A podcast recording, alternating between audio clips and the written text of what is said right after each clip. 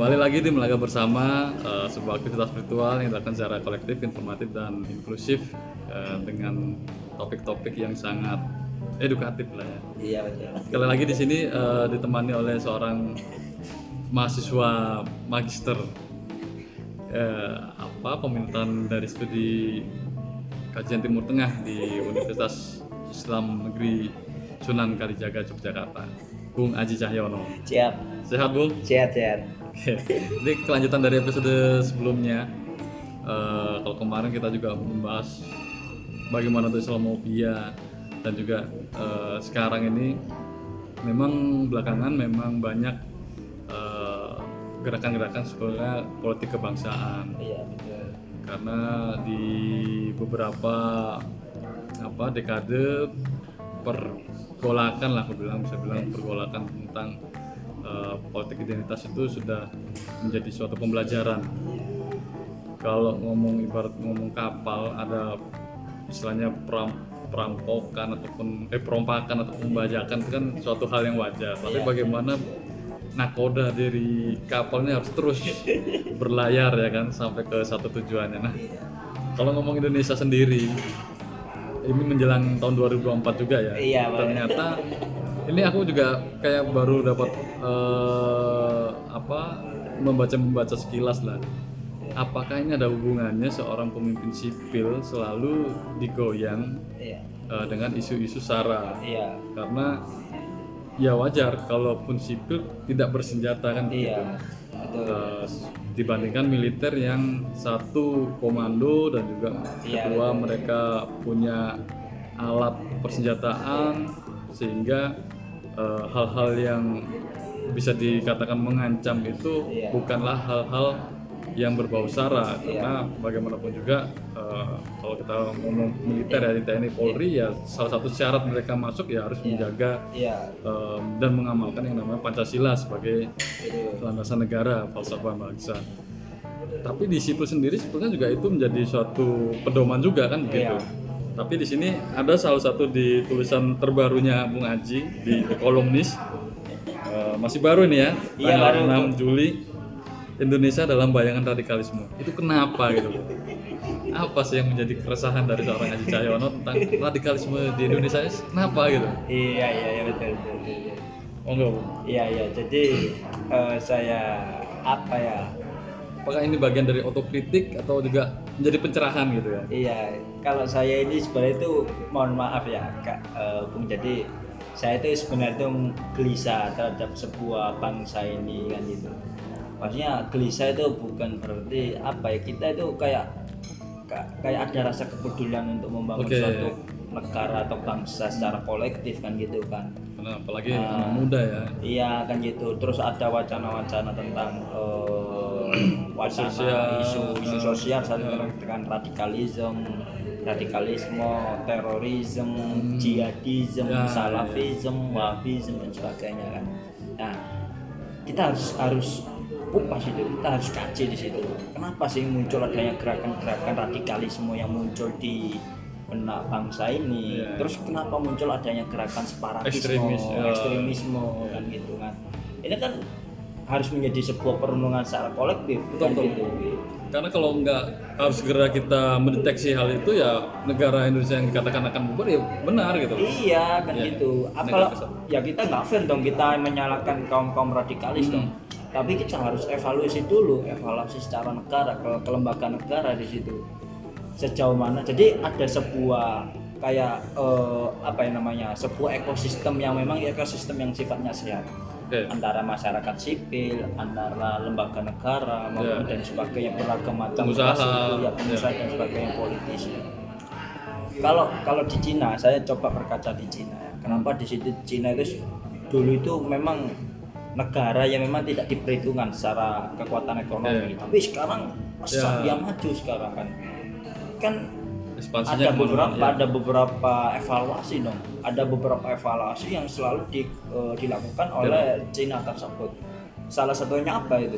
Pemberantasan korupsi. Oke. nah pemberantasan korupsi kenapa di situ angka radikalisme di Cina itu minim daripada di Indonesia? Karena di situ Cina itu tegas gitu secara hukum ya. Bukan otoriter tapi dia tegas dan taat terhadap apa ya sesuatu hukum yang sifatnya Konstitusi. sudah konstitusi udah kalau pengusaha dia domainnya pengusaha. Oke. Jangan pengusaha yang ikut campur dalam urusan kebijakan politik. Jadi harus dibedakan. Kalau kamu fokusnya pengusaha udah. Ya. negara memfasilitasi. Pendidikan fokus riset. Ya pendidikan fokus riset. Jangan ikut-ikut dalam domain politik. Nah politik itu memang kan sebuah instrumen memang instrumen yang untuk memang mengontrol. Hmm. mengontrol aktivitas masyarakat mengontrol bukan ber- berarti memonitoring ya dalam arti memonitoring terus masyarakat tapi bukan. Tetap objektif. Instrumen negara itu kayak di Cina itu kan ketika masyarakatnya nggak taat pajak ya dia nggak mendapatkan fasilitas Oke. yang selayaknya Iya, dari iya. negara kan gitu jadi ada kayak semacam mesin di situ iya ya mesin kalkulasi bahwasanya mana yang rutin bayar pajak Soalnya udah mana tertib yang- gitu ya? iya tertib jadi prinsip keadilan itu ada kalau pengusaha udah dia dikasih ke kekuatan hukum Hmm. gitu kan tapi kalau udah kebelabasan kena semprit kan gitu Hmm. banyak kan nah, jadi ada domain masing-masing cuma kalau di Indonesia seperti apa ya biaya politik mahal, money politik yang nyogok-nyogok suka suka apa apa serangan fajar pun banyak kan gitu. Demokrasinya cenderung liberal, mana mungkin kita mau membangun sebuah negara yang baik kan, bahasa sederhananya kan gitu. Hmm. Belum lagi ini pengusaha sudah meleburkan diri dalam wacana politik, nah Hmm. sehingga itu ada muncul istilah oligarki kan. gitu kan. Hmm. Nah ini kan sebenarnya kalau kita baca di Timur Tengah kita tarik di Timur Tengah, kenapa muncul adanya gerakan aktivisme Islam? Karena adanya sebuah musik ketidakpercayaan terhadap sebuah negara. Hmm. Nah, sehingga dia melakukan gerakan revivalism, Hmm. gerakan kebangkitan di situ. Nah, sehingga revivalism yang meng- mengakibatkan pada wacana-wacana gerakan radikalisme ingin membentuk sebuah sistem pemerintahan. Terus di Indonesia seperti apa di Indonesia? Lah, di Indonesia meskipun Hmm. radikalisme itu kan konotasinya buruk ya oke emang negatif di situ dalam konteks saat ini tapi negara harus evaluasi dong evaluasi kolaboratif yang yang menjadi titik tekan saya itu ada dua Hmm. Eh, memperkuat perekonomian dan membangun kesejahteraan sosial Hmm. Karena kalau ini sudah terakomodir dua di dalam bangsa ini tidak ada muncul namanya radikalisme. Nah, di sisi lain juga diiringi dengan penguatan tentang ideologi. Kalau Indonesia sudah komitmen terhadap Pancasila, ya udah penguatan ideologi dan juga pengimplementasian melalui kesejahteraan sosial dan juga perkuat ekonomi. Ya. Saya yakin kok nggak ada itu muncul benih-benih radikalisme, mau menciptakan atau merekayasa. Itu kan sebenarnya kan direkayasa biar pakai. Gitu. Ya, ya, ya. Misalnya gini, kalau kajian tentang urbanisasi, ya, urbanisme ya. Eh, jadi muncul adanya benih-benih orang orang yang apa ya melakukan gerakan konfrontatif terhadap pemberontak terhadap negara karena dia merasa itu masih belum difasilitasi oleh negara di situ dia miskin dia Ya, ya, nggak ya. punya uang sehingga dia ada orang yang berketok agama dia udah memfasilitasi misalnya aku elit elit politik sederhananya sederhananya ada Hmm. orang ya elit politik ya. Nah pasti elit politik nggak nggak percaya nggak mesti tidak percaya terhadap negara ini tapi Hmm. di sisi lain ini berkedok agama. Hmm. dia memobilisasi memobilisasi terhadap orang-orang yang tidak mempunyai pemahaman ya mungkin ter- apa ya minim lah. Ya apa ya tidak terlalu mengenai esensi memahami agama gitu. Terus di sisi lain dia kemiskinan semakin menguat. Ya itu kan Akhirnya potensial. jihadisme itu masuk lebih situ. dapat ya. lah radikalisme kan muncul di situ kan dia memobilisasi massa di situ. Betul betul. dia dikasih uang gitu. Hmm. di modal. Udah kamu tak kasih kasih dua lima ribu. Nanti kamu ikut ikut aksi ikut demo. Lah untuk untuk untuk menggulingkan rezim Iya, yang iya. togut atau apa kan. Ini kan harus evaluasi dong. Ya, bahaya juga itu. Ya yang lebih bahaya di sisi radikalisme yang bahaya juga korupsi Ya, ya, ya. Nah, kalau internal negara sudah nggak kolektif gotong royong, udahlah komit. Jadi jiwa kenegaraan itu ada di situ. Ya. Kita benar-benar ngabdi untuk negara, kita tidak sampai melakukan tindakan gitu ya. korup- korupsi. Iya, iya, iya. Bagaimana kita menciptakan sebuah iklim yang kesejahteraan sosial dan pembangunan ekonomi, tapi dilandaskan dengan Pancasila. Terus toleran terhadap sebuah agama yang sifatnya keberagaman dan gitu kan. Nah ini makanya kita harus bekerja keras itu loh bekerja keras untuk bangsa ini nah kenapa di situ saya menyinggung tapi lebih aku lebih sudut pandang evaluasi negara Hmm. ya agar titek agar tegas untuk melakukan apa ya untuk menindak orang-orang yang melakukan maladministrasi atau Hmm. korupsi misalnya kan gitu harus itu sebenarnya bukan bukan bukan hanya sekedar undat undut kanan kiri kanan kiri. Dan memang undang-undang di Indonesia jangan dijadikan sebagai sebuah pabrik. Pab- apa DPR itu bukan bukan bukan pabrik undang-undang tapi sebagai aspirasi murni dari masyarakat. Hmm. kan pabrik undang-undang yang saya maksud itu kan kayak pesanan itu pesanan undang apa pesanan hukum gitu kan. Hmm. nah ini kan bahaya juga ini korporasi masuk semua mau dibawa ke mana tidak ada proses keseimbangan ekosistem Hmm. antara lingkungan antara sosial dan sebagainya kan nah makanya ya sebagai bentuk kesadaran makanya pesantren-pesantren yang moderat gitu kan pesantren ya mungkin kan Indonesia kan mayoritas muslim kan Hmm. dan memang pesantren di Indonesia kan banyak Hmm. ya memang harus eh, negara ini harus memetakan mana pesantren yang sifatnya modernis tradisionalis multikulturalisme atau wabism Hmm. salafism atau seperti apa Eh, pesantren yang cenderung dalam tanda kutip Hmm. nah, bahasanya kan gitu dalam tanda kutip jadi pesantren pun juga varian gitu ada Ya. pesantren modernis yang- Makanya di sini kan eh, Bung Haji juga nulis eh, mengutip lah apa itu Islamic eh, demokratik kan ya. gitu making Islamic Ya, Democratic making karyanya Pak Asef Bayat Eh, supaya dia antropolog kan dia risetnya di Iran kan dia pasca pasca atau revolusi. gimana tuh terkait bentuk kritiknya terhadap sistem pemerintahan percora barat kan gitu ya? Iya, dalam temuannya Pak Asef Bayat Hmm. itu kan. Tapi untuk sementara ini Iran salah satu sebagai negara yang digolong sebagai negara yang udah sukses ya? Ya sukses dan menurut orang Amerika Serikat negara berbahaya dong ini.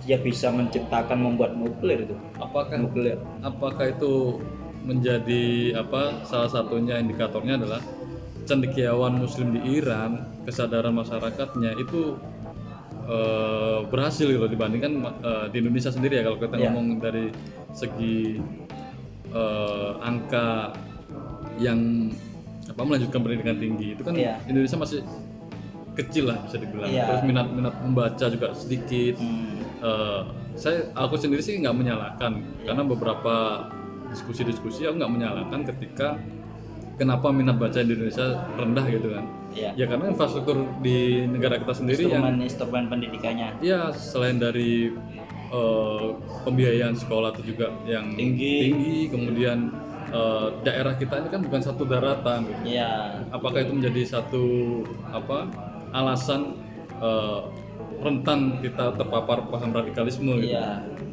Karena ya gini ya Bung ya, aku sendiri itu kita belajar dari Jepang misalnya. Mhm. Nagasaki dan Hiroshima itu kan. Dia itu kan dibom Iya. atom itu sama-sama tahun 45 ya Iya, di Amerika itu. Ada salah satu kaisar kalau di Jepang kaisar ya. Hmm. Dia bicara gini. Cari cendekiawan Hmm. atau akademisi. Mhm. Pokoknya intinya itu jangan sampai cendekiawan akademisi itu terbunuh. oke oke Karena itu salah situ ya Iya, sa- karena apa di situ? Karena ini menjadi salah satu pilar mereka lah yang jadi pilar pembangun untuk ini. membangun Hmm. membangun suatu bangsa, satu peradaban. Sekarang maju betul sekarang. betul Ya. atau sama-sama tersesatnya 45 ya Iya, dan memang wow itu apa ya? Memang Jepang dikenal sebagai negara ya. disiplin Ya disiplin Pendidikan dalam ya, pendidikan, disiplin dalam berperilaku, Iya. berbudaya kan. Jepang komitmen terhadap tradisi kebudayaan dan kebiasaan tingkah laku. Kalau di Jepang sendiri bangun gitu ya, ya bangun tak baca buku, baca Ya, apa kan. kesadaran masyarakatnya udah Iya, terbentuk ya Iya terbentuk, jalan kaki dia kan gitu. Coba ya terus apa ya? Terus kalau di Indonesia sendiri, nah ini sebenarnya tantangan ini. nah itu. Jadi keseimbang eh, kor- apa ya ekonomi nggak diseimbangkan dengan aspek budaya pendidikannya juga bahaya kan misalnya. Oke kita bicara soal teknologi digital ekonomi dan sebagainya lah. Ketika eh, ini ya wes sih oke lah memperkuat ekonomi bahasanya kan gitu kan. Cuma jangan sampai aspek pendidikan dan kebudayaan ini juga luntur Ya, gitu betul. lah karena ini menjadi tameng sebenarnya budaya itu untuk apa tradisi kebudayaannya. Memang ya memang cukup variatif ya budaya-budaya. Ya memang kalau di Indonesia kan bicara tentang budaya gotong royong dan sebagainya. Karena terus kenapa ini di Indonesia ini masih eh, belum maju ya? Hmm. mungkin ada beberapa temuan saya ya. Mungkin temuan saya memang hampir rata-rata akademisi saat ini itu apa ya bahasa itu kayak baca elit gitu. Hmm. kalau ada bahasanya itu jadi kayak teorinya Michael Foucault itu kan Foucault Foucault Michael Foucault itu kan tentang eh, apa namanya relasi kuasa itu kan Ya, ya, ya. Nah, ketika ini ilmu pengetahuan ini sudah ber apa sudah masuk dalam wacana-wacana teori eh, apa namanya Politik. lera- relasi kuasa, politik, apalagi soal eh, apa ya. Jadi ada di sisi lain kemurnian itu tidak ada Ya, apa, tidak mengurangi ya. ini sendiri ya. Ya, mengurangi mengurangi kemurnian Aspek-aspek sosial ya, gitu ya, ya. kan gitu, mengurangi di sisi lain banyak sekarang intelektual intelek apa akademisi atau intelektual itu macaknya itu elit kan gitu Iya. kan elit dalam arti dia oke tidak ada proses eh, eh, kolaboratif antara eh, ya, Masyarakat, em, apa namanya itu masyarakat entah mahasiswa maupun akademisi maupun dosen kan ya coba kan gitu Hmm. nah sekarang angka angka apa namanya itu angka jurusan apa bukan jurusan kayak pendidikan Hmm. orang kuliahnya di sini Oke, tiba-tiba melenceng kan ya jadi prakteknya nggak Ya, sesuai dengan disiplin ilmunya. disiplin ilmunya Atau memang itu tadi, karena negara kita negara birokrat jadinya terlalu pakem-pakemnya itu Iya, ya terlalu birokratis. Ya, nah jadi eh, ini sebenarnya evaluasi bersama ya instrumen beberapa instrumen-instrumen eh, pendidikan yang ada di Indonesia ini ya. Instrumen dalam arti mana sih sebenarnya yang harus perlu dievaluasi? Apakah kaum intelektual elitnya atau mahasiswanya atau seperti apa? Atau bahannya itu seperti bahan pembelajarannya itu seperti apa kan? Nah jadi memang negara itu sudah menyediakan ruang di situ. Hmm. negara menyediakan ruang untuk di pos.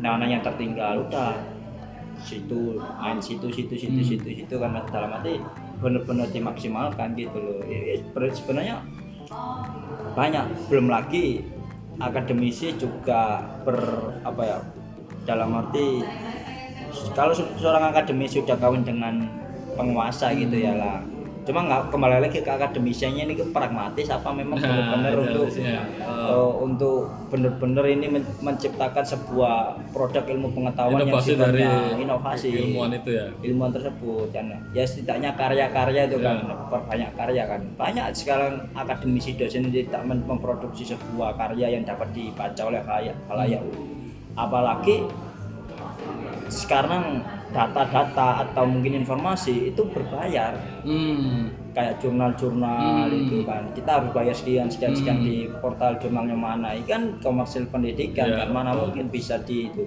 sebenarnya di Indonesia bahkan kita mau submit ya ada salah satu lembaga itu kan seperti kritik di DPR itu.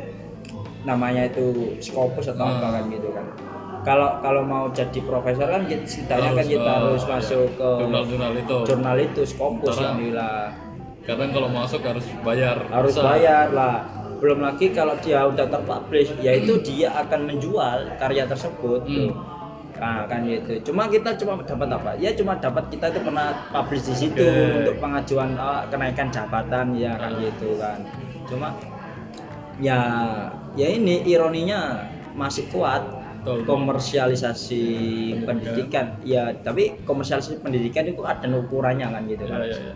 Kalau saya itu ada ukurannya ukurannya itu parah apa enggak atau Hmm. benar-benar menyesuaikan dengan kondisi masyarakatnya kan gitu loh Ya, Jangan sampai eh, komersialisasi pendidikan ini justru mendekatkan kita pada praktik-praktik korupsi itu tadi kan. Iya. Ketakutannya kan di situ ya tadi.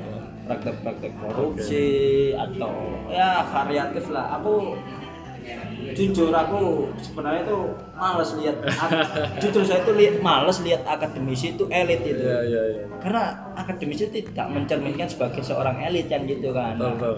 ketika ditemuin gitu wah sulit kamu tak Oke. wah ini kan real kan ya jangan gitulah Iya, iya. ya kita kan saling saling kolaboratif kan gitu Oke. kalau mungkin aku nggak tahu nanti ke depan ditakdirkan seperti apa ya Iya, kira-kira iya, ya Is. yang penting aku Ikhtiar aja lah. Ikhtiar yang penting kembali dan untuk bermanfaat buat orang banyak entah itu dalam kondisi apa pun yang kan gitu Oke, makasih Bung Haji. Jadi eh, aku juga jadi teringat sama salah satu seorang, ya aku bilang senior juga ya. Iya. Eh, dia eh, pemerhati lah. Dia salah satu dosen juga di Bandung eh, hubungan internasional. Dia pernah berpesan juga ke aku waktu aku masih jadi pengurus DPP GMNI di bidang hubungan internasional. Dia eh, sedikit ya pesannya memang singkat tapi menggugah juga. Iya. Jadi dia bilang kayak gini menjelang kemerdekaan tahun 45 geopolitik eh, perang di eh, perang dunia kedua itu wacana-wacana geopolitik pembahasan tentang eh, sosialisme kapitalisme komunisme itu sudah menjadi hal yang lumrah bagi seorang aktivis Iya, ya kan wacana-wacana itu menjadi kayak ya obrolan warung kopi gitu Iya, bahasanya. Eh, tapi hari ini hubungan internasional teman geopolitik itu menjadi kayak sesuatu yang mewah. Nah ini yang yang menjadi eh, tamparan juga bagaimana kita sebagai intelektual muda bisa dibilang eh, memang harus sering melakukan diskursus tentang geopolitik juga yang nantinya pasti berpengaruh juga tentang Berpengaruh. eh, bagaimana pembangunan eh, dari rezim kita di masa ke masa. Kan itu dulu Bung Haji nanti kita lanjut lagi di episode berikutnya. Terima Ya. kasih Bung. Yo sama-sama.